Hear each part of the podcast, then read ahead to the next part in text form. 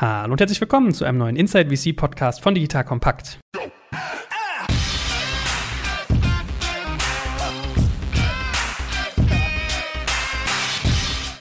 Mein Name ist Jörg Kaczmarek und vielleicht weiß der eine oder andere gar nicht mehr, wer hier eigentlich mein Co-Moderator ist, weil wir beide uns so lange nicht gesehen haben, weil wir beide so beschäftigt sind, was glaube ich eigentlich immer eher ein gutes Zeichen ist. Äh, lieber Christian, schön, dass du mal wieder da bist. Ja, ich freue mich. Hallo Joel. Dann stell dich doch mal ganz kurz vor, für alle, die uns bisher verpasst haben sollten, wieder erwarten und dann müssen wir dich mal gleich löchern, was seitdem sich bei dir so getan hat. Ja, genau. Ich bin Christian Leibold. Ich bin General Partner bei eVentures. Wir investieren in eine Reihe von Geografien, haben Teams in USA, Europa, Asien, Südamerika und machen dort Investments in der Frühphase und auch im Growth-Bereich, haben dafür verschiedene Fonds, insgesamt ungefähr anderthalb Milliarden unter Management und ich kümmere mich um unser Europageschäft. Sehr gut. Und ich kann äh, dem geneigten Hörer versichern, Christian ist ein sehr guter Investor, vor allem weil sehr bedacht und sehr entspannt. Also ich habe das Gefühl, du hast mittlerweile schon echt viel gesehen. Das merkt man halt immer. Ne? Also ich glaube, Christian Nagel sagt das ja immer, ein Investor braucht so 30 Millionen, die er investiert haben muss, dann ist er quasi markttauglich. Und das bist du allemal. Erzähl doch mal ganz kurz, ihr habt einen neuen Fonds geraced vor gar nicht so langer Zeit. Vielleicht, was sich bei euch so getan hat auf der Wirtschaftsseite. Ja, genau. Wir haben in der Tat dieses Jahr einen neuen Fonds announced, 400 Millionen für USA und Europa in der Frühphase. Und ja, wir investieren aber eigentlich, sage ich mal, immer durchgängig über die Fonds hinweg. Haben jetzt in Europa in den letzten Monaten acht neue Investments gemacht dieses Jahr soweit, sind gerade dabei ein neuntes zu closen. Ähm, dann auch noch einen Deal im Bereich Growth, also sind da auch unterwegs. Das war eine Firma aus Portugal, auch ganz schöner Case, weil das ist wieder ein Beispiel dafür, wie inzwischen europäische Softwarefirmen sehr stark in die USA gehen und dort auch Erfolg haben. Unbabel heißt die Company aus Lissabon und wir sind eigentlich, sage ich mal, da durchgehend aktiv und in der Tat, ich kann dem nur zustimmen, was Christian Nagel sagte. Eine VC-Ausbildung ist sehr teuer und die habe ich über die letzten, was sind es jetzt, 18 Jahre auch genießen dürfen mit allem, was dazugehört. Sehr gut. 400 Millionen Euro muss man erstmal investieren kriege im Frühphasenbereich. Ne? Deswegen wahrscheinlich USA und Europa. Nur Europa wird wahrscheinlich sportlich, oder? Ja, wird sportlich. Also ich sag mal, es ist auch generell so, dass kleinere Fonds immer besser geeignet sind, um am Ende sozusagen hohe Returns zu erwirtschaften, weil es einfach, wenn man sich mal so ausrechnet, wie viel man an einer einzelnen Company an Ownership hat und wie groß die Firmen werden müssen, wenn man dann einen schönen Faktor auf diese Fonds machen will, dann merkt man eben schnell, dass wenn die Fonds sehr groß sind, man dann schon viele, viele Unicorns eigentlich braucht, um einen guten Faktor auf so einen Fonds zu erwirtschaften. Und da sind kleinere Fonds besser. Jetzt muss man aber eben sagen, vor ein paar Jahren wären 400 Millionen Frühphasenfonds wahnsinnig viel gewesen. Inzwischen ist das aufgeteilt sozusagen auf eine Allokation USA und eine in Europa gar nicht mehr besonders viel, äh, sondern eigentlich absolut ein Marktstandard. Gerade auch, weil die Runden größer geworden sind. Vielleicht kommen wir da nachher noch dazu, sodass das eigentlich eine Größe ist, wo man eben schön pro Geografie 20, 25 Investments machen kann. Und das ist eigentlich so die Idealgröße, um ein diversifiziertes Portfolio aufzubauen über so ein paar Jahre hinweg. Na, ich erinnere mich nur, ich habe mit Pavel Huschinski damals von Point 9 mich unterhalten. Das ist, glaube ich, aber auch 2,5 Jahre her, würde ich mal schätzen. Von daher kann deine Einschätzung schon stimmen. Der damals sagte so, ey, seid ihr verrückt? Ich will gar nicht mehr als 50 bis 100 Millionen aufnehmen. Wo soll ich das ausgeben? Und nee, das ist genau unser Sweet Spot und so. Also schon mal erster interessanter Gedanke, weil da sind wir ja mitten im Thema. Heute soll es um Seed-Finanzierungsstrukturen gehen. Das heißt, als geneigter Hörer nimmt man hier ganz viel mit in Richtung First Steps. Also wie komme ich eigentlich in dieses Game rein? Was hat's mit Convertibles Convertibles auf sich? Was sind wie Angels? Wie arbeite ich mit denen? Wie spreche ich VCs an? Preise setzen, Terms verhandeln, all sowas. Und dann nach hinten raus natürlich auch mal ein paar Trends, sprich den Größenanstieg, den du gerade schon erwähnt hast, größere Fonds, internationale Investoren und was das eigentlich alles sozusagen als Ursache hat und was es vielleicht noch kommt. Lass uns doch mal direkt reinstarten. Wenn du jetzt einen jungen Gründer vor der Brust hättest, der dich um Rat fragt, was er in Finanzierungsfragen in der Seed-Phase tun soll, was wäre so das Erste, was du ihm raten würdest? Ja, am Anfang ist es ja immer so, da heißt ja eigentlich immer, da kommen die äh, drei Fs, das ist so der alte Spruch aus Amerika, Family, Friends and Fools, die man als allererstes anspricht. Inzwischen ist es vielleicht nicht mehr ganz so, weil es auch in Europa eine sehr professionelle Angel-Szene gibt. Also man muss eigentlich versuchen, sozusagen die für sich besten Angels zu identifizieren, um mit denen dann die erste kleine Finanzierung zusammenzubauen. Und das ist eigentlich ein Netzwerkspiel, an dessen Anfang aber vielleicht ein bisschen Research steht. Das heißt, man guckt vielleicht mal, welche Angels sind denn aktiv, entweder in meiner Geografie oder aber eben in meinem Sektor und haben vielleicht in Companies in ähnlichen Bereichen investiert schon. Und äh, da kann man ja mit Hilfe von Crunchbase und sonstigen Datenbanken, äh, Presseberichten eigentlich ganz gut vorgehen und versucht dann diese Leute anzusprechen. Und da gilt eben immer, sage ich mal, wenn ich es schaffen kann, eine warme Intro zu kriegen über einen anderen Gründer beispielsweise, der diesen Angel vielleicht in seiner Cap-Table hat, dann ist das einfach tausendmal besser, als wenn ich den einfach kalt anschreibe. Oder vielleicht kann ich den auch auf einer Konferenz erwischen oder bei irgendeinem Abendessen, was es auch immer ist, wo man die Leute einmal persönlich, auch wenn es nur fünf Minuten ist, ansprechen kann, um dann im Follow-up ein längeres Gespräch zu führen. Das ist eigentlich der Schlüssel. Also erstmal gucken, welche Angels sind in meinem Bereich, in meiner Geografie aktiv und dann zweitens, wie komme ich sozusagen über einen persönlichen Link zu denen hin und von dort sozusagen das Ganze dann seinen Lauf. Jetzt kommt ein kleiner Werbespot.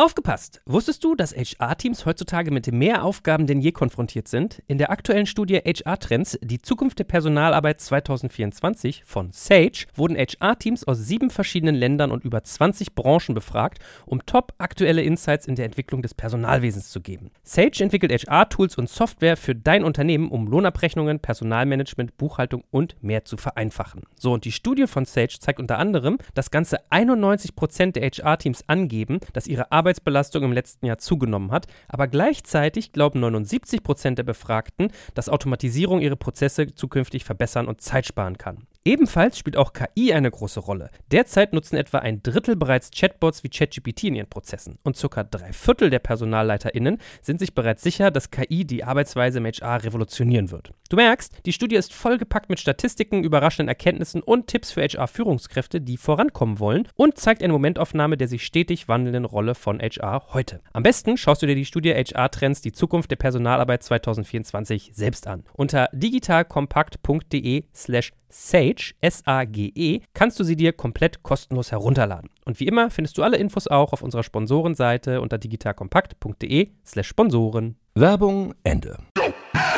Ich meine, man darf ja dazu sagen, die sind ja in der Regel auch nicht genervt, wenn sie angesprochen werden, sondern im Gegenteil, da ist ja mittlerweile Wettbewerb quasi da. Also immer mehr Angels tun sich ja auch zu Angel-Verbünden zusammen und haben dann sozusagen regelmäßig so äh, Sessions, wo die auch mal Deals absprechen, kriegt man ja alles mit. Hast du noch einen Tipp für irgendwie junge Gründer, wenn sie in diese, na, ich will nicht sagen Falle reinlaufen, aber in diesen Klassiker? Du gehst zu so einem Angel, schlägst deine Idee vor und irgendwie ist der Kick noch nicht so da, vielleicht hast du noch nicht den Track Record und die Idee ist vielleicht ein bisschen neu, also jetzt nicht irgendwie State of the Art, was man schon mal irgendwo gesehen hat. Dann kommt ja ganz auf dieser Klassiker, ja, keep me in the loop, sag doch mal Bescheid, wenn du schon Umsätze hast, wenn du sozusagen erste Verifikation deiner Thesen hast. Ja, ich meine, das ist natürlich sozusagen der Standardspruch, den man gerne von einem VC hört, ja, der eben dann auch sagt, okay, ich mache Series A, größere Tickets und so weiter. Als Angel ist es natürlich so, da muss man eben eigentlich genau in dieser Frühphase investieren und wahrscheinlich ist das im Prinzip eine freundliche Absage. Und dann ist letztlich ähm, Finanzierungssuchen immer das, was wir so ein Numbers Game nennen. Man muss einfach mit vielen Leuten reden und generell ist es immer so, man unterschätzt die Zeit, die es braucht, sozusagen das erste Commitment zu bekommen. Das dauert länger und erfordert wahrscheinlich mehr Gespräche, als man so dachte, außer man ist jemand, der sozusagen das schon mal gemacht hat und eben schon vernetzt ist. Und man überschätzt dann aber wiederum die Zeit, die es braucht, dann so eine Runde voll zu kriegen. Denn wenn der erste Dominostein mal gefallen ist, dann geht's ganz schnell und dann setzt sozusagen das, was viele Leute immer so ein bisschen bösartig den Lemminge-Effekt nennen, ein, dass eben dann ganz viele Leute plötzlich aller Torschusspanik in die Runde rein wollen. Insbesondere wenn der erste Angel oder die ersten zwei, drei, die zugesagt haben, solche sind, die in der Szene ein gewisses Profil haben und mit denen man gerne gemeinsam investiert weil deren Wort, deren Commitment sozusagen etwas zählt.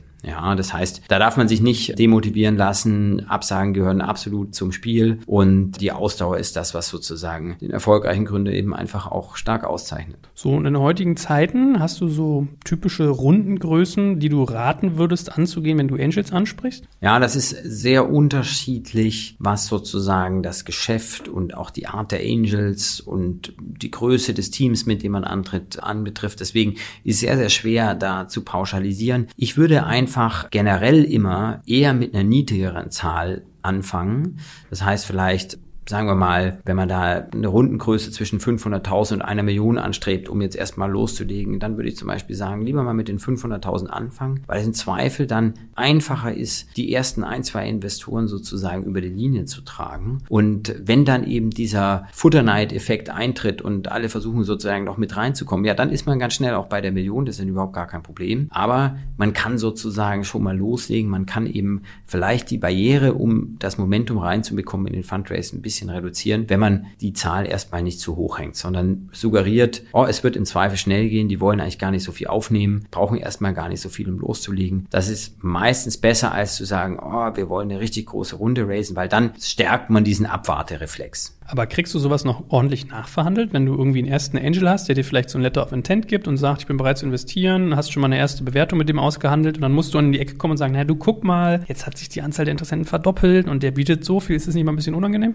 Also eigentlich nicht wirklich, weil, also man muss natürlich sagen, was man zugesagt hat, man zugesagt. Es ist auch sehr wichtig, dass man da zu dem Wort steht. Das absolut. Aber da gibt es auch ein bisschen flexible Strukturen, das können wir gleich auch noch diskutieren, die sozusagen einem erlauben, da noch ein bisschen zu reagieren. Und das andere ist, im Grundsatz ist es ja so, dass der Angel sagt, okay, wenn hier noch andere Leute mit investieren und die Company ein bisschen mehr Geld dann hat, um sozusagen in der ersten Phase wirklich zu zeigen, was für Fortschritte gibt, dann ist das eigentlich für alle Beteiligten auch erstmal eine gute Nachricht. Also im Umkehrschluss ist es so, niemand ist so als Angels ganz gerne allein und hat so das Gefühl, ich bin der Einzige, der das gut findet. Da ist so ein bisschen Quervalidierung von anderen Investoren eigentlich meistens auch ein willkommenes Signal. Woran erkennt irgendwie ein junger Gründer, der vielleicht noch kein Netzwerk hat, wer ein guter Angel ist und wer eher so ein Dampfplauderer? Ja, da kann man eigentlich nur über das Referenzspiel gehen. Also zum einen kann man sich natürlich anschauen, wo hat er denn bisher investiert und hat er wirklich schon, sage ich mal, Erfolge under the belt, wie die Amerikaner so schön sagen. Und zum anderen, was ja schon meistens ersichtlich ist, ist, wo ist diese Person sonst investiert. Und dann würde ich einfach mal auf LinkedIn oder wie auch immer die Gründer ansprechen von diesen anderen Companies und sagen, guck mal, ich spreche mit einem deiner Investoren, kannst du mir mal kurz und vertraulich ehrliches Feedback geben, wie deine Erfahrung so war. Und dann hat man sehr schnell raus, in welche Richtung das geht. So, und jetzt gibt es ja so eine neue Spielart oder so neu ist sie gar nicht, aber gefühlt hat sie sich ein bisschen stärker durchgesetzt. Convertibles. Vielleicht kannst du ja mal Laien erklären, was das ist und wann das für einen Sinn machen kann und wann vielleicht nicht. Ja, Convertible ist nicht, wie man mit dem Schulenglisch vielleicht denkt, ein Cabrio, sondern das ist im Prinzip nichts anderes als ein Darlehen. Und diese Finanzierungsstruktur hat so ein paar Vor- und Nachteile, aber fangen wir mal mit den Vorteilen an. Der erste Vorteil ist, ein Darlehensvertrag ist sehr viel schlanker und einfacher zu regeln und einfach sozusagen kürzer als eine richtige Finanzierungsrunde mit Kapitalerhöhung und allem drum und dran mit mit Rechten und sonst was, sondern so ein Darlehen ist etwas, was im Prinzip ein Vertrag von wenigen Seiten sein kann. Das ist schon mal gut, weil man damit diesen Verhandlungsprozess der Finanzierungsdokumente abkürzt und das sozusagen radikal vereinfacht. Der zweite Vorteil ist, man kann das machen, was die Amerikaner ein Rolling Close nennen. Auch das wäre ein lustiger Begriff eigentlich, aber heißt nichts anderes als, ich kann sozusagen anfangen, Geld einzusammeln und kann diesem Darlehen sozusagen einfach weitere Investoren hinzufügen, die sozusagen die Darlehenssumme erhöhen erhöhen, indem sie dem Vertrag beitreten. Ja, und da muss ich nicht auf alle warten, was immer bei einer Kapitalerhöhung eben in der Tendenz, sage ich mal, so ein bisschen der Fall ist, weil die in vielen, vielen kleinen Schritten und Stückelungen zu machen, ist zwar theoretisch möglich, ist aber in der Praxis doch eher aufwendig und ein bisschen unüblich. Deswegen ist ein Darlehensvertrag ganz gut, wenn ich sage, oh, ich habe jetzt eine initiale Zahl von Investoren schon committed und da kommen wahrscheinlich noch ein paar mehr dazu, aber jetzt möchte ich schon mal Geld auf die Bank bekommen, dann ist so ein Darlehen ein einfacher Weg. So. Und der dritte Vorteil ist, man kann sich so ein bisschen drum drücken, die Bewertung zu setzen. Ja, weil bei einer Kapitalerhöhung muss natürlich schon irgendwo sagen, was ist denn jetzt ein so ein Anteil wert? Ja, ähm, sprich, wie viele Anteile bekommen die Leute für das Geld, was sie investieren? Und das kann ich elegant ein bisschen umschiffen bei diesem Darlehensmodell, denn wie man das normalerweise macht, ist, dass man sagt, wenn es dann eine Finanzierungsrunde gibt, bei der dann eben wirklich Anteile an der Firma ausgegeben werden, dann zum einen werden die Darlehensgeber sozusagen hineinkonvertiert, wie wir das nennen, in diese Finanzierungsrunde und unterliegen dann den Terms, die eben der Investor, der diese Finanzierungsrunde dann strukturiert ausgehandelt hat. Das heißt, man hat sozusagen alles, was Governance und sonstige Rechte und Pflichten und so weiter der Gesellschafter angeht, dann angeglichen an das, was bei der größeren Finanzierungsrunde dann en Detail und mit mehr Zeitaufwand und Liebe zum Detail verhandelt wird. Und zum anderen hat man eben den Vorteil, dass sozusagen die Preissetzung auch bis dahin verschoben wird. Ja, denn der Lead-Investor einer Finanzierungsrunde handelt dann irgendeinen Preis aus und zu diesem Preis werden dann die Angel-Investoren konvertiert. Das heißt, deren Darlehensanteile werden sozusagen gewandelt. Da gibt es jetzt einige kleine Nuancen, die man wieder beachten muss, eigentlich genauerweise zwei. Die eine ist, häufig sagen die Angels dann, oh, da möchte ich aber einen sogenannten Discount haben. Das heißt, lieber Unternehmer,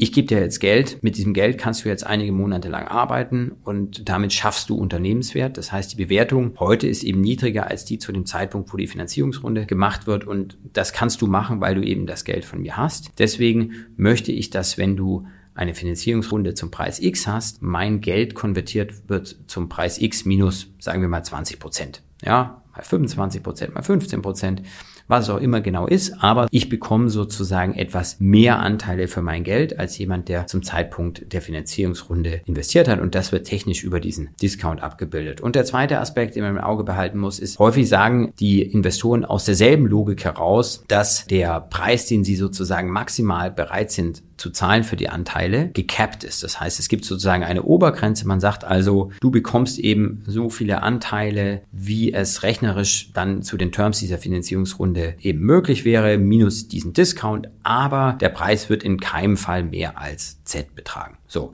das gibt den Investoren eine gewisse Sicherheit, dass sozusagen, wenn jetzt jemand kommt, eine total verrückte Bewertung aufruft, ja, weil die Company plötzlich durch die Decke geht, sie dann nicht nur mit dem bloßen Auge sozusagen kaum erkennbare Anteile mehr bekommen. Denn wenn natürlich da eine ganz, ganz große Finanzierungsrunde plötzlich geraced wird zu einer sehr hohen Bewertung, wäre der Anteil, den man sich dann als Angel gekauft hat, wahrscheinlich eben sehr gering. Und deswegen sagt man, okay, lass uns vielleicht zwei Sachen besprechen vorher. Einmal diesen Discount und zum anderen diesen Maximalpreis, den wir im Jargon dann eben die Cap nennen. Und das ist eigentlich die Struktur des Convertibles oder der Darlehensfinanzierung und der Vorteil, dass man eben so ein paar Komplexitäten der Verhandlungen, einerseits der Dokumente und andererseits des Preises, damit in die Zukunft Richtung Series A verschieben kann. Das ist immer so geil bei dir. Ich denke, man kann dich um zwei Uhr nachts wecken und du könntest es referieren. das ist äh, nach all der Zeit in der Tat so und äh, ich hoffe, meine Frau sagt nicht, ich erzähle schon im Traum, aber es ist in der Tat wahrscheinlich etwas, was man über die Jahre dann ein paar Mal gesehen hat. Wenn dem so wäre, würde ich dir ein Mikro mit nach Hause geben, dann äh, würden wir hier Airtime-Zeit sparen. Aber jetzt hast du gesagt, Vorteile liegen auf der Hand. Was würdest du sagen, sind vielleicht Nachteile von dem Modell? Die Nachteile sind, dass man sozusagen eben den Preis noch nicht weiß und da vielleicht der eine oder andere Investor sagt, okay, das finde ich auch nicht so gut, weil ich möchte jetzt eigentlich wirklich den Vorteil davon haben, dass ich hier stark ins Risiko gehe und deswegen möchte ich auch sicher wissen, wie viele Anteile ich für mein Geld bekomme. Ja, das heißt, der eine oder andere wird sagen, hm, das ist vielleicht ein schlechter Deal für mich und ich möchte wirklich ganz sicher sein, wo ich vom Preis wirklich am Ende des Tages lande und das nicht letztlich einem Lead-Investor überlassen, diesen Preis zu setzen, von dem ich heute noch gar nicht weiß, ob es ihn gibt oder wer es denn eventuell sein wird. Und das ist wahrscheinlich so der zentrale Nachteil von so einer Struktur, dass alle sagen, das ist so ein bisschen sehr gründerfreundlich möglicherweise, weil ich eigentlich noch gar keine echten Anteile kaufe, sondern nur ein Darlehen reingebe. Und das andere, was man eben gucken muss, ist, dass natürlich, wenn man sich dafür entscheidet, sozusagen diesen Rolling Close zu machen, das auch wieder den Nachteil hat, dass es ein bisschen schwieriger ist, diese künstliche Knappheit zu erzeugen, die man immer braucht in solchen Prozessen, um zu sagen, also wenn du beim Datum X nicht dabei bist, dann ist Schluss. Das kann man natürlich machen, indem man sagt, ich habe einen Maximalbetrag, den ich aufnehme, was auch immer. Hat mir ja vorher gesagt, da muss man eben vorsichtig sein, wenn man das dann erhöhen will. Aber es ist eben so, es führt häufig zu so einem Verhalten, wo dieses, ach, da kann ich ja vielleicht noch reinkommen und ich bin doch hier sowieso der beste vernetzte Angel und da warte ich einfach mal, was passiert. Vielleicht noch ein bisschen stärker gefördert wird, als das bei der Price Round der Fall ist, wo eben klar ist, wenn man beim Notar war, war man beim Notar. Was ist irgendwie, also vielleicht hört jetzt jemand zu und denkt sich, was ist, wenn meine Firma gegen die Wand fährt und ich habe so ein Convertible an der Backe, hafte ich dann persönlich dafür? Nein, nein, nein. Da haftet in der Tat immer nur die Firma und das macht dann eigentlich keinen großen Unterschied, muss man sagen. Man muss ein bisschen aufpassen bei solchen Convertibles, dass die so strukturiert sind, dass die Firma sozusagen nicht sofort überschuldet ist. Da gibt es aber so ein paar Klauseln, die jeder Anwalt auch in dessen Schlaf wiederum sozusagen in diese Dokumente reinschreibt, Stichwort Nachrangdarlehen und so weiter. Das ist überhaupt kein Problem.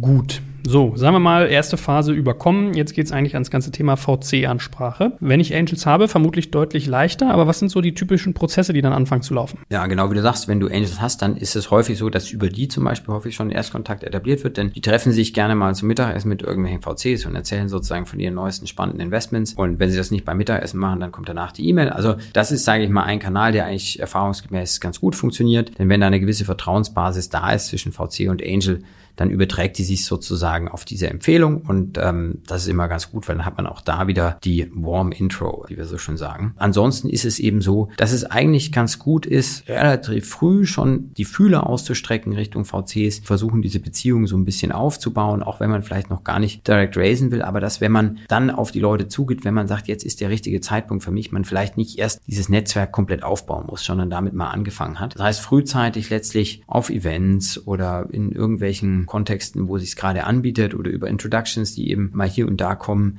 wirklich diese Kontakte schon mal knüpfen, so dass man die, sage ich mal, einfach wirklich auf der Beziehungsebene mal aufbaut, gar nicht die Company wirklich hart pitcht in solchen Meetings, sondern eher so ein bisschen erzählt, wer man ist, ein bisschen Kontext gibt. Ich sage immer, es ist als VC eigentlich ganz gut, wenn man einen Film sieht und nicht nur ein Foto, sprich, man hat sozusagen die Entwicklung von einer Firma ein bisschen begleitet über ein paar Monate hinweg und bekommt nicht sozusagen im ersten Pitch-Meeting nur den, okay, hier sind wir, das machen wir und das ist alles super gelaufen, sondern kann so ein bisschen nachvollziehen, wie der Weg dahin war. Aber das ist eben einfach was, wo es sich lohnt, früh Kontakte aufzubauen. Aber unser Podcast heißt ja auch Inside VC, weil wir so deine Insider-Perspektive wollen als VC. Wenn du dich mit irgendwie Angels zum Mittagessen triffst, die ja nun mal nachgewiesenerweise ein intrinsisches Interesse haben, dass ihre Portfolios irgendwie oder die Portfoliounternehmen eine Finanzierung kriegen durch jemanden wie dich, kannst du dann eigentlich alles glauben, was die dir erzählen? Nee, das kann man nie. Glauben hat viele Nuancen. Ich glaube, Glauben im Sinne von Wahrheitsgehalt hoffentlich schon bei Leuten, denen man vertraut. Glauben im Sinne von, die finden die Company gut, die finden den Gründer gut, deswegen muss ich den sozusagen genauso gut finden. Nein. Also am Ende ist es so in diesem Geschäft. Es ist ja illoyal der Firma und den Gründer gegenüber, in dem man investiert hat, zu sagen, oh, den finde ich jetzt so mittelgut. Und abgesehen davon, wie du richtig sagst, wäre es auch gegen das eigene finanzielle Interesse, weswegen man ja dieses Geschäft eben auch macht. Das heißt, man kann eigentlich nicht von einem Angel erwarten, dass er sagt, okay, die Firma finde ich jetzt so halb gut, sondern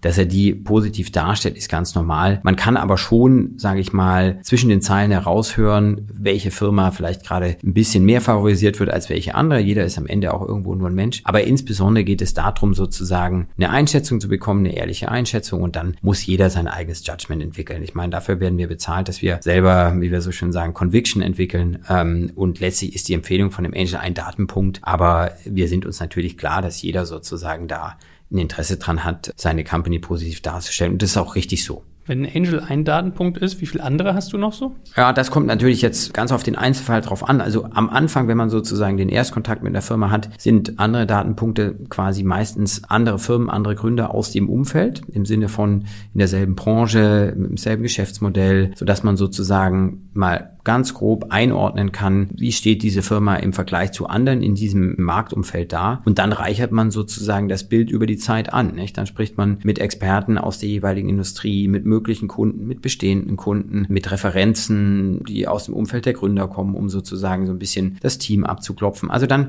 fängt man an, das Mosaik sozusagen zusammenzupuzzeln. Manchmal sind das weniger Puzzlestücke, ja, dann sind das so diese Ravensburger Puzzles, die wir von unseren Kindern kennen, ähm, wo es schon ein bisschen vorgezeichnet ist, relativ wenig Teile. Und manchmal hat man dann auch so ein irgendwie tausend Teile Ding vor sich, äh, wenn es ein komplexes Thema ist, die Company schon ein bisschen größer. Und dann dauert es eben auch länger und man braucht mehr Puzzlestücke, die man findet. Jetzt kommt ein kleiner Werbespot.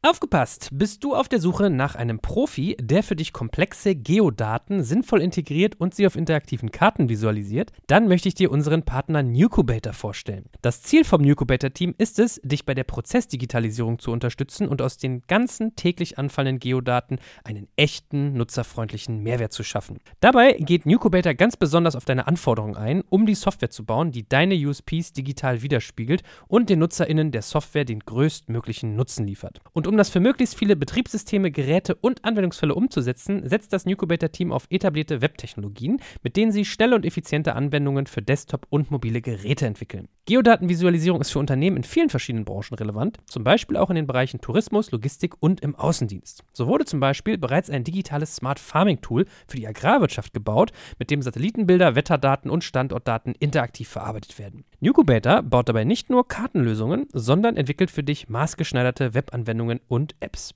Wenn du also einen Partner suchst, der deinen bestehenden USP ins digitale Zeitalter hebt, dann schau doch einfach bei Nucubator vorbei. Ich habe dir unter digitalkompakt.de slash Nucubator, schreibt sich mit C, eine Weiterleitung eingerichtet. Und wie immer findest du alle Infos auch auf unserer Sponsorenseite unter digitalkompakt.de slash Sponsoren. Werbung Ende.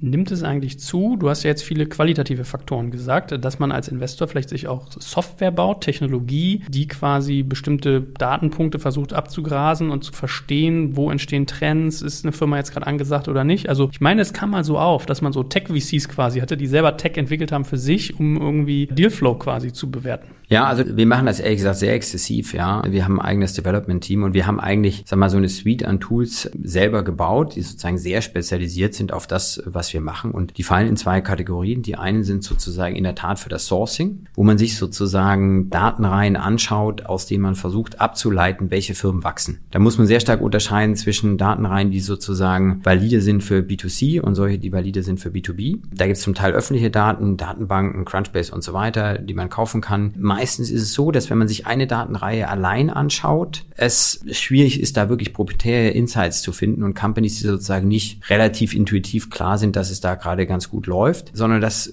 passiert sozusagen meistens in der Vernetzung von mehreren Datenreihen und sozusagen über die große Menge hinweg. Also jetzt als Beispiel mal gesagt, wenn ich sehe, eine Company hat äh, zum Beispiel sehr starkes Wachstum im App Store. Gleichzeitig sieht man auf LinkedIn, dass die Anzahl der Mitarbeiter sehr stark gestiegen ist in den letzten Monaten. Dann ist das zum Beispiel ein ganz interessantes Zeichen. Man kann auch über Services wie App Annie oder andere Firmen sehen, wer macht denn wahrscheinlich welchen Umsatz gerade. Man kann auch sehen, wer gibt wie viel Geld für Online-Marketing aus. Auch da gibt es Datenquellen, die man öffentlich kaufen kann. Das kostet alles ein bisschen Geld äh, und die Entwicklung davon ist nicht unaufwendig. Aber man kann damit dann in der Tat viele spannende Firmen finden, die sozusagen sozusagen ein bisschen off the beaten track sind. Das ist der eine Aspekt. Und dann gibt es eine Reihe von VCs, die da eigene Software entwickeln. Man muss ein bisschen eine kritische Größe haben, um das wirklich nachhaltig machen zu können. Wir investieren sozusagen in Technologie pro Jahr schon sehr viel Geld. Ja, das kann man sich über Headcount und so weiter ausrechnen. Und das geht natürlich nur, wenn man ein paar Fonds hat, die sozusagen davon profitieren, dass man das dann auch finanzieren kann. Der andere Aspekt ist, wie du richtig sagtest, man fragt sich immer so als Unternehmer, wenn man dann aus dem Pitch rauskommt und dann hört ja oder nein, okay, war es jetzt der Haarschnitt, äh, war es die Story, woran lag es jetzt, dass es sozusagen gut gelaufen ist oder schlecht gelaufen? Und in der Tat versucht man natürlich, sage ich mal, auch die Datenpunkte, die man so hat, stärker einzubeziehen. Und das Stichwort, was man da ganz oft hört, sind ja Kohortenanalysen. Das ist sozusagen eine bestimmte Art, eine Firma anzuschauen und zu sehen, wie sich Kundenverhalten entwickelt über den Zeitablauf. Und das Schöne an den Kohortenanalysen ist, dass die in der Tat äh, sehr viel aussagekräftiger sind bei jungen Firmen und einen gewissen Rückschluss zulassen, wie sich die Firma vielleicht über die Zeit entwickeln wird. Und das kleine Problem da ist, dass im Gegensatz zu so einer P&L oder G&V, wo es ganz klare Vorschriften gibt, wie sowas aufzubauen ist, bei Kohortenanalysen das nicht der Fall ist. Das heißt, jeder macht die ein bisschen anders, jeder bezieht verschiedene Kosten ein und deswegen haben wir eine eigene Software entwickelt, wo wir von den Firmen die rohen Transaktionsdaten erbitten und sozusagen eine einfache P&L und dann unsere eigene Analyse bauen. Und vorher zeigen wir den Gründern das Ergebnis von so einer Analyse mit anonymisierten Daten, also mit sozusagen einer Dummy Company, aber dass die Gründer sehen können, okay, was wollen die denn da sehen und welche Graphen kommen dabei raus, welche Erkenntnisse kann ich daraus ziehen. Und dann ist es eigentlich immer so, dass die Leute sagen, okay, das ist für mich auch sehr informativ, weil gerade eine junge Firma meistens noch nicht die interne Infrastruktur hat, diese Auswertung in der Tiefe zu fahren. Und dann lassen wir der Daten da durchlaufen und das hat zwei große Vorteile. Erstens sehen wir eben, wie sehen die Kohorten wirklich aus und fahren dann eine ganze Reihe von Auswertungen, die uns ein Gefühl geben, wie attraktiv das Geschäftsmodell im Moment von der Firma ist. Das andere, was ganz, ganz wichtig ist, wir können dann wirklich Äpfel mit Äpfeln vergleichen, weil die Schwierigkeit ist eben, wenn zwei Unternehmer nacheinander reinkommen, beide zeigen dir ihre Kohortenanalyse, die eine sieht super aus, die eine sieht so ein bisschen mittel aus, dann kann es einfach dran liegen, dass die sozusagen andere Ansätze wählen, um ihre Daten darzustellen. Und das ist gar nicht richtig oder falsch, aber es ist eben schwierig, das in der Schnelle der Zeit sozusagen zu standardisieren. Und das geht am einfachsten und mit dem wenigsten Back and Forth mit den Daten, wenn man eben sagt, okay, ich mache die Analysen in meinem Tool, dann sind die immer gleich und ich habe sozusagen wirklich interessante Benchmarking-Möglichkeiten. Und diese Benchmarks zurückzuspielen zu den Gründern und zu sagen, guck mal, wir haben uns das angeschaut. An der Stelle glauben wir, da gibt es echt noch Handlungsbedarf. An der Stelle seid ihr extrem gut. Das ist auch ein Feedback, was meistens äh, sehr gut ankommt, weil es schon wertvoll ist. Lizenziert ihr das weiter eigentlich an euer Portfolio dann? Nein, also wir machen es im Portfolio zugänglich im Sinne von, dass wir diese Analysen auch kontinuierlich dann immer wieder fahren und der eine oder andere sozusagen guckt sich das dann eben immer gerne wieder an. Aber wir würden das jetzt sozusagen die Software nicht anderen Dritten zugänglich machen. Das ist auch sowohl im Sourcing als auch in der Bewertung zum einen nicht unser Geschäft und zum anderen natürlich ist das auch das, wo die Erfahrung aus diesen 20 Jahren eben ein Stück weit reinfließt und wir uns natürlich so vielleicht den einen oder anderen Vorteil eben auch erhoffen, dass man mal eine Firma früher findet und vielleicht vielleicht auch den Rohdiamanten sozusagen mehr erkennt. Und das ist wirklich oft der Fall, dass Firmen, die vielleicht in der Außendarstellung im Pitch noch nicht total polished sind, super Daten haben. Und man sagt, okay, die Firma, das ist echt ein Rohdiamant. Die erzählen vielleicht die Equity-Story noch nicht so perfekt, wie das der eine oder andere sonst tut, aber da ist ein absolut spannendes Business unter der Haube. Und da wir quer über Europa investieren, ist für uns das auch ganz wichtig, ja, weil eben es immer mit mehr Zeitaufwand äh, verbunden ist, zu sagen, ich gucke mir jetzt diese Firma unten in Portugal oder in Stockholm an, als wenn jetzt man sagt, ich investiere nur in Berlin, ja, und da ist im Zweifel diese Analysen fahren zu können unglaublich hilfreich, weil man eben wirklich weiß, auf welche Firmen möchte ich persönlich meine Zeit allozieren, weil ich glaube, die sind wirklich spannend für uns und das ist ein richtiger Zeitpunkt und es passt gut zusammen. So, bevor wir jetzt mal über das Thema Preissetzung und Terms aushandeln reden, vielleicht nochmal ein kurzer Nachsatz dazu. Entdeckt ihr mittlerweile auch schneller Fraud? Also es gibt ja manchmal so Tricks beim Präsentieren, ja? Weiß ich nicht, du zahlst Wachstumskurven, zeigst du in Dollar oder man redet irgendwie von Runrates und sagt es aber nicht so richtig oder weiß ich nicht, da gibt es ja so, so zig kleinere Sachen, die vor allem mal so mit diesem ganzen Movinga-Thema hochgepoppt sind gefühlt. Ist man als Investor mittlerweile auch dank technischer Tools in der Lage, solche aufgeblähten Präsentationen schneller zu durchblicken? Ja, auf jeden Fall, weil ich sag mal, in der Präsentation hilft es einem jetzt ja erstmal nichts, aber in dem Moment, wo sozusagen man die Daten selber analysiert, das ist eben der Moment of Truth. Und äh, wenn man wirklich hohe Transaktionsdaten hat, dann hat man eben genau diesen Äpfel mit Äpfeln-Vergleich und dann äh, geht da ganz, ganz schnell die Luft raus aus diesen aufgeblasenen Graphen. Ich würde es jetzt auch gar nicht als Fraud sozusagen bezeichnen, sondern es ist letztlich, sage ich mal, vielleicht ein bisschen sportliches Präsentieren. Aber das sozusagen zu normalisieren, ja, auf ein Spielfeld, was für alle gleich ist und man wirklich sozusagen in der Diskussion die richtigen Daten sieht, das ist eben die Aufgabe von solchen Tools. Und natürlich kann man mit krimineller Energie sozusagen das immer noch dann fälschen, aber da reden wir dann halt über dann tatsächlich Fraud, was wirklich sozusagen man in der Regel eben überhaupt nicht hat und nicht über sozusagen nur eine sportliche Darstellungsform. So, aber da kommen wir jetzt genau an so einen Punkt. Ich weiß, mit Florian Heinemann haben wir da auch öfters drüber gesprochen. Je später die Phase, desto weniger Voodoo wird ja eigentlich möglich, weil du kriegst immer mehr Klarheit, mehr Zahlen, mehr Daten, mehr Fakten. Das heißt, manchmal kannst du den Effekt haben, dass du in früheren Phasen sehr gute Bewertungen kriegst, weil man noch sehr viel auf Vision verkauft, während spätere Phasen halt mehr Zahlen getrieben sind. Und wenn man jetzt mal irgendwie den Faktor nimmt, sagen wir mal Preissetzung, Terms ausverhandeln, also erster VC, was wären denn so deine Tipps und Tricks für Gründer, die das irgendwie zum ersten Mal machen? Ja, das ist in der Tat, wenn man jetzt eben sagt, erste VC-Runde, Series A, ist in der Tat ja immer die Frage des Timings. Wann mache ich das? Und da bin ich, glaube ich, bei Florian. Es ist häufig so, dass man mit sicherlich ersten Daten besser fährt als ganz ohne Daten. Das heißt, erste Anhaltspunkte sind immer sehr wertvoll. Aber auf der anderen Seite eben auch Potenzial und Fantasie ein Stück weit fast einfacher zu verkaufen sind als eben eine Firma, die schon mehr Daten hat und ich sag mal so diese ersten Ernüchterungen, die im Zweifel immer kommen, schon voll sichtbar sind. Das heißt, ein guter Moment ist eigentlich, wo man so ein paar Kohorten hat, sage ich mal, initiales Momentum. Auf kleiner Basis kann man eben auch schneller und stärker wachsen und vielleicht noch nicht sozusagen in die ersten Skalierungshemmnisse hineingelaufen ist. Da ist es in der Tat häufig besser,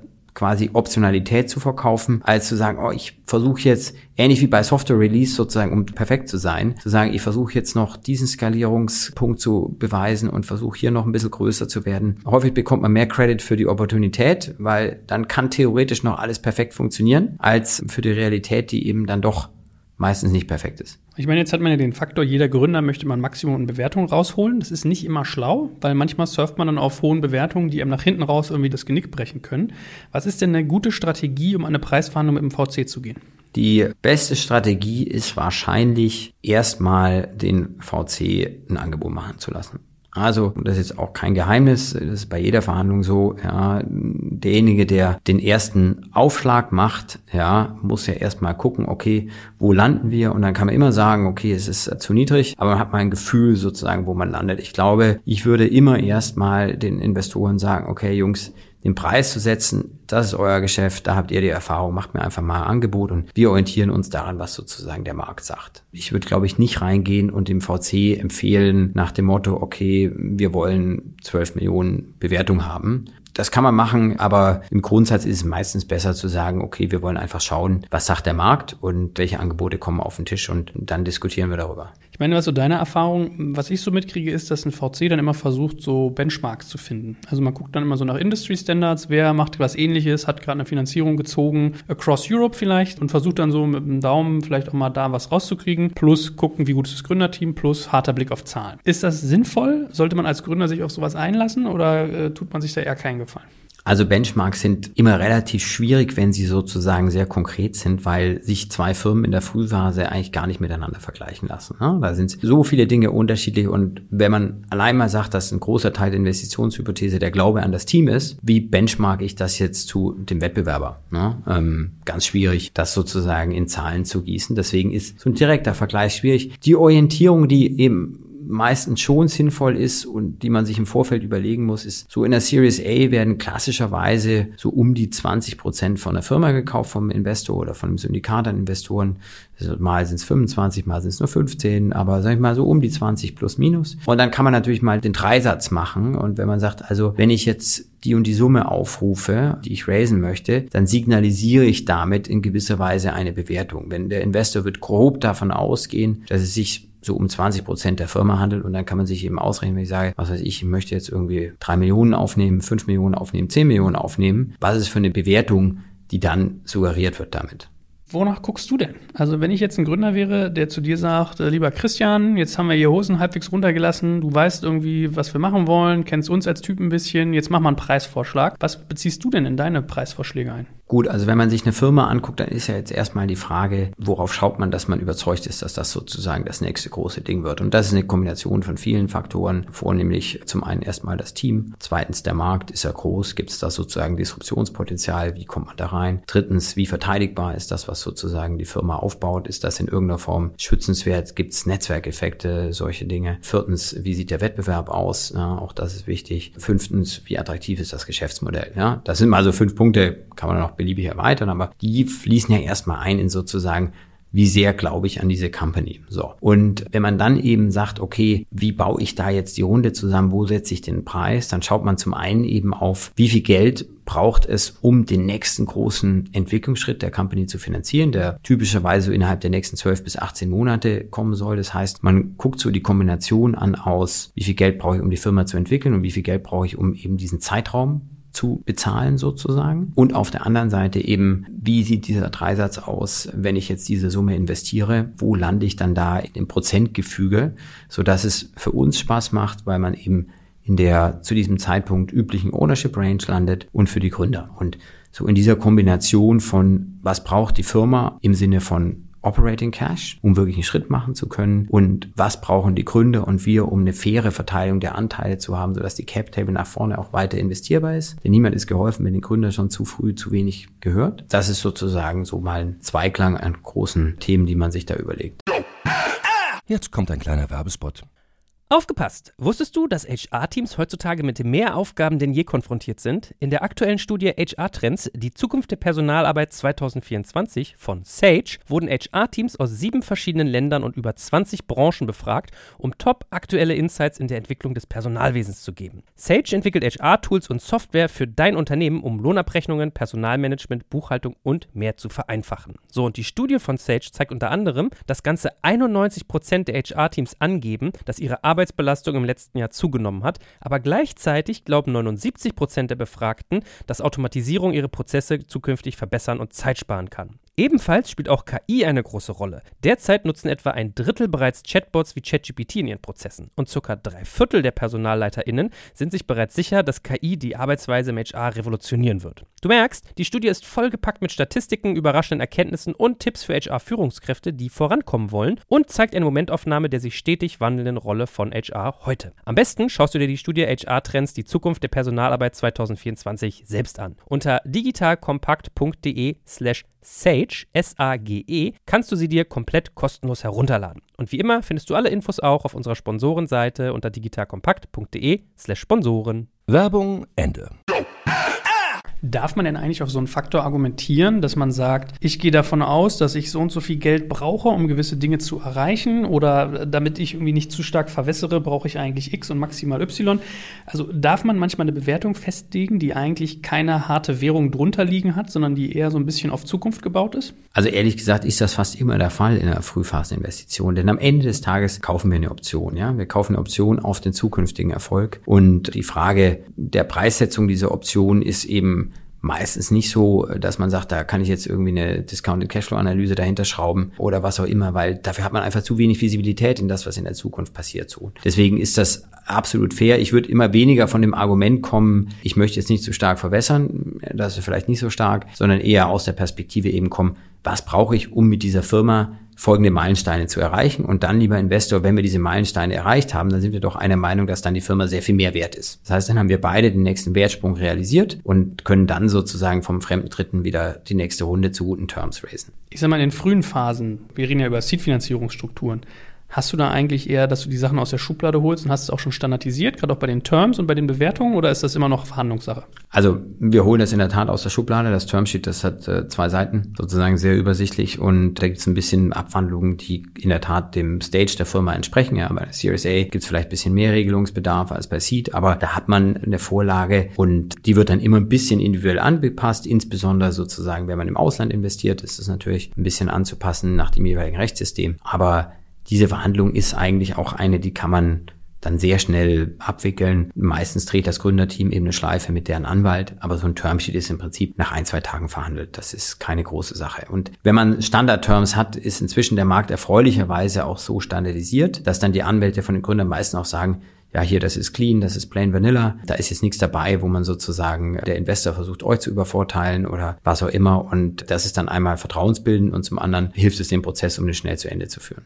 Da wir schon mal viel über Terms und sowas geredet haben, würde ich an der Stelle mal auf unsere alten Podcasts quasi verweisen. Aber wir können ja noch mal ein bisschen über Trends reden, weil du ja auch eingangs schon gesagt hast, Größenanstieg. Also in der Tat glaube ich auch, äh, als ich angefangen habe, hätten wir da manchmal Finanzierung gehabt, wie man sie heute hat im Series A-Bereich. Da hättest du wahrscheinlich so eine Woche die Schlagzeilen beschäftigt oder zwei. Also man merkt, es, es fließt schon gefühlt mehr Geld, oder? Ja, das ist auf jeden Fall so. Also wenn man sich die durchschnittlichen Rundengrößen anguckt, hat man das Gefühl, sozusagen das, was früher die Series A war, mit irgendwie zwei, drei, vier, fünf Millionen, ist heute gerne mal eine Seed-Runde und eine Series A von 10 Millionen ist wirklich auch keine Seltenheit mehr. Das wäre früher als eine solide Series B durchgegangen. Insofern hat sich das alles verschoben. Ich glaube, es gibt vielleicht zwei wesentliche Treiber dafür. Der eine ist sicherlich, dass der Markt insgesamt reifer geworden ist. Wir haben mehr Gründer, die das schon zum zweiten Mal machen, die sehr viel schneller eine Firma wirklich auch aufbauen können, wo man eben auch sagt, okay, da ist vielleicht das Risiko, dass das jetzt komplett daneben geht, geringer und ich muss auch mich schneller auf internationalen Wettbewerb schon einstellen. Das braucht also früher mehr Geld. Deswegen macht man von Anfang an vielleicht eine größere Finanzierung und weiß das Geld in guten Händen und gut investiert. Das andere ist aber ganz klar auch sozusagen das Ergebnis aus diesem Dreisatz, dass der Investor halt sagt, das, was ich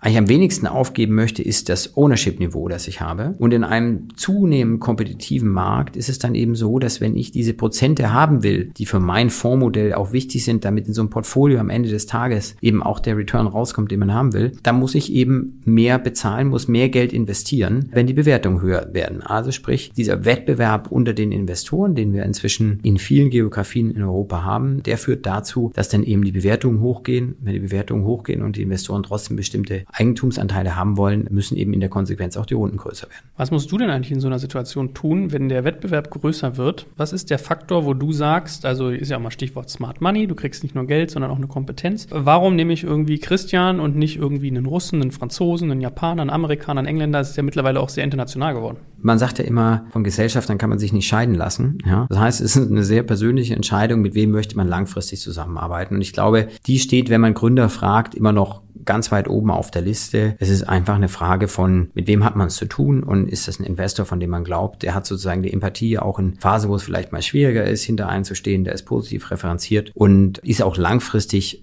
weiter bei der Firma, dessen Trikot er gerade trägt. Denn das Letzte, was man haben will, ist, dass dann sozusagen irgendwie karriereorientierter Investor nach zwei Jahren sagt, oh, jetzt wechsle ich das Trikot, gehe zum anderen Fund. Und dann hängt man da so ein bisschen ohne natürlichen Ansprechpartner. Das wird dann sich übernommen, aber kann eben so eine Relationship, die von Anfang an gewachsen ist, dann eigentlich fast nie richtig ersetzen. Das heißt, so ein bisschen diese Verlässlichkeit, Kontinuität und menschliche Connection ist sicherlich ganz weit oben auf der Liste. Auf der anderen Seite sind das viele andere Kriterien im Sinne von, was verspreche ich mir von diesem VC, wo er mir helfen kann? Kann er mir helfen, gute Leute ranzuziehen, die zu überzeugen? Kann er mir helfen, wenn ich international expandiere? Hat er sozusagen vielleicht eine Präsenz in anderen Märkten? Hat er ein großes Portfolio, wo ich spannende andere Gründer kennenlernen kann, die vielleicht mir helfen, Fehler zu vermeiden, weil sie selber schon gemacht haben? Welche Netzwerke hat er ansonsten an Stellen, wo ich sie brauche, in die Industrie rein? Kann mir helfen, erste Kunden zu finden?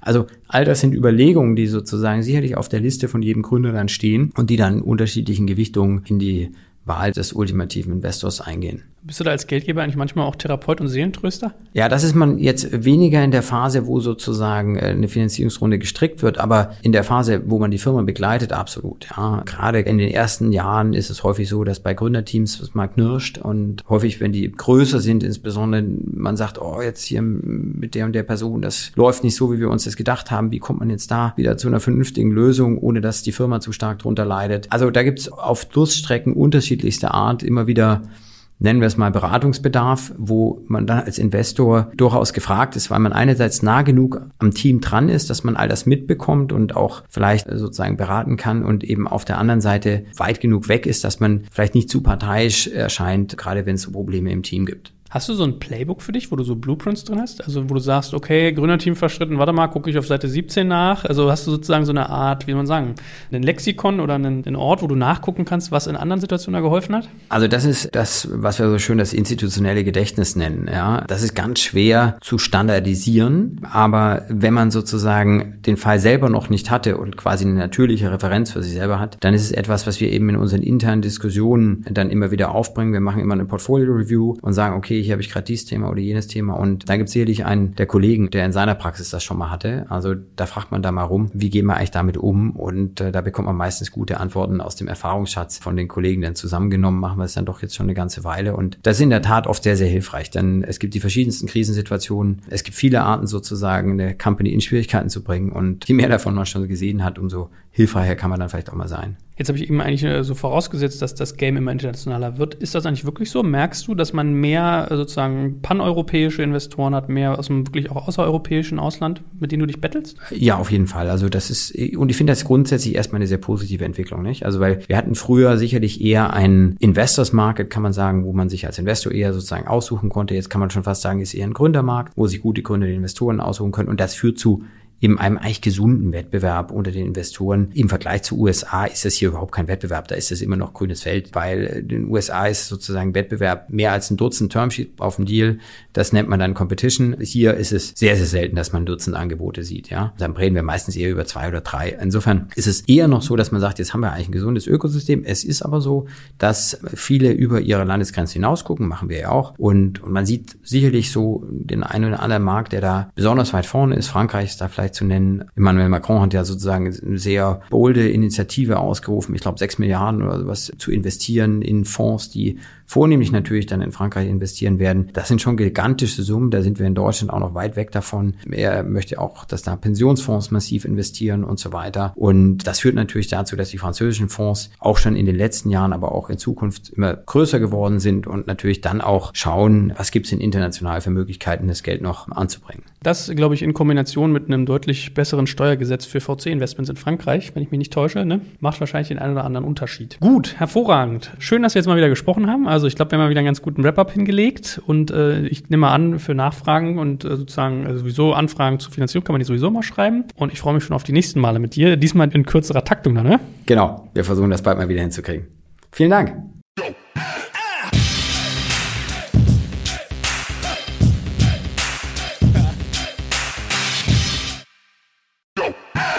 Jetzt kommt ein kleiner Werbespot. Aufgepasst! Wusstest du, dass HR-Teams heutzutage mit mehr Aufgaben denn je konfrontiert sind? In der aktuellen Studie HR Trends, die Zukunft der Personalarbeit 2024 von Sage, wurden HR-Teams aus sieben verschiedenen Ländern und über 20 Branchen befragt, um top aktuelle Insights in der Entwicklung des Personalwesens zu geben. Sage entwickelt HR-Tools und Software für dein Unternehmen, um Lohnabrechnungen, Personalmanagement, Buchhaltung und mehr zu vereinfachen. So, und die Studie von Sage zeigt unter anderem, dass ganze 91% der HR-Teams angeben, dass ihre Arbeit Arbeitsbelastung im letzten Jahr zugenommen hat, aber gleichzeitig glauben 79 Prozent der Befragten, dass Automatisierung ihre Prozesse zukünftig verbessern und Zeit sparen kann. Ebenfalls spielt auch KI eine große Rolle. Derzeit nutzen etwa ein Drittel bereits Chatbots wie ChatGPT in ihren Prozessen und circa drei Viertel der PersonalleiterInnen sind sich bereits sicher, dass KI die Arbeitsweise im HR revolutionieren wird. Du merkst, die Studie ist vollgepackt mit Statistiken, überraschenden Erkenntnissen und Tipps für HR-Führungskräfte, die vorankommen wollen und zeigt eine Momentaufnahme der sich stetig wandelnden Rolle von HR heute. Am besten schaust du dir die Studie HR-Trends, die Zukunft der Personalarbeit 2024 selbst an. Unter digitalkompakt.de slash Sage, S-A-G-E, kannst du sie dir komplett kostenlos herunterladen. Und wie immer findest du alle Infos auch auf unserer Sponsorenseite unter digitalkompakt.de slash Sponsoren. Werbung Ende.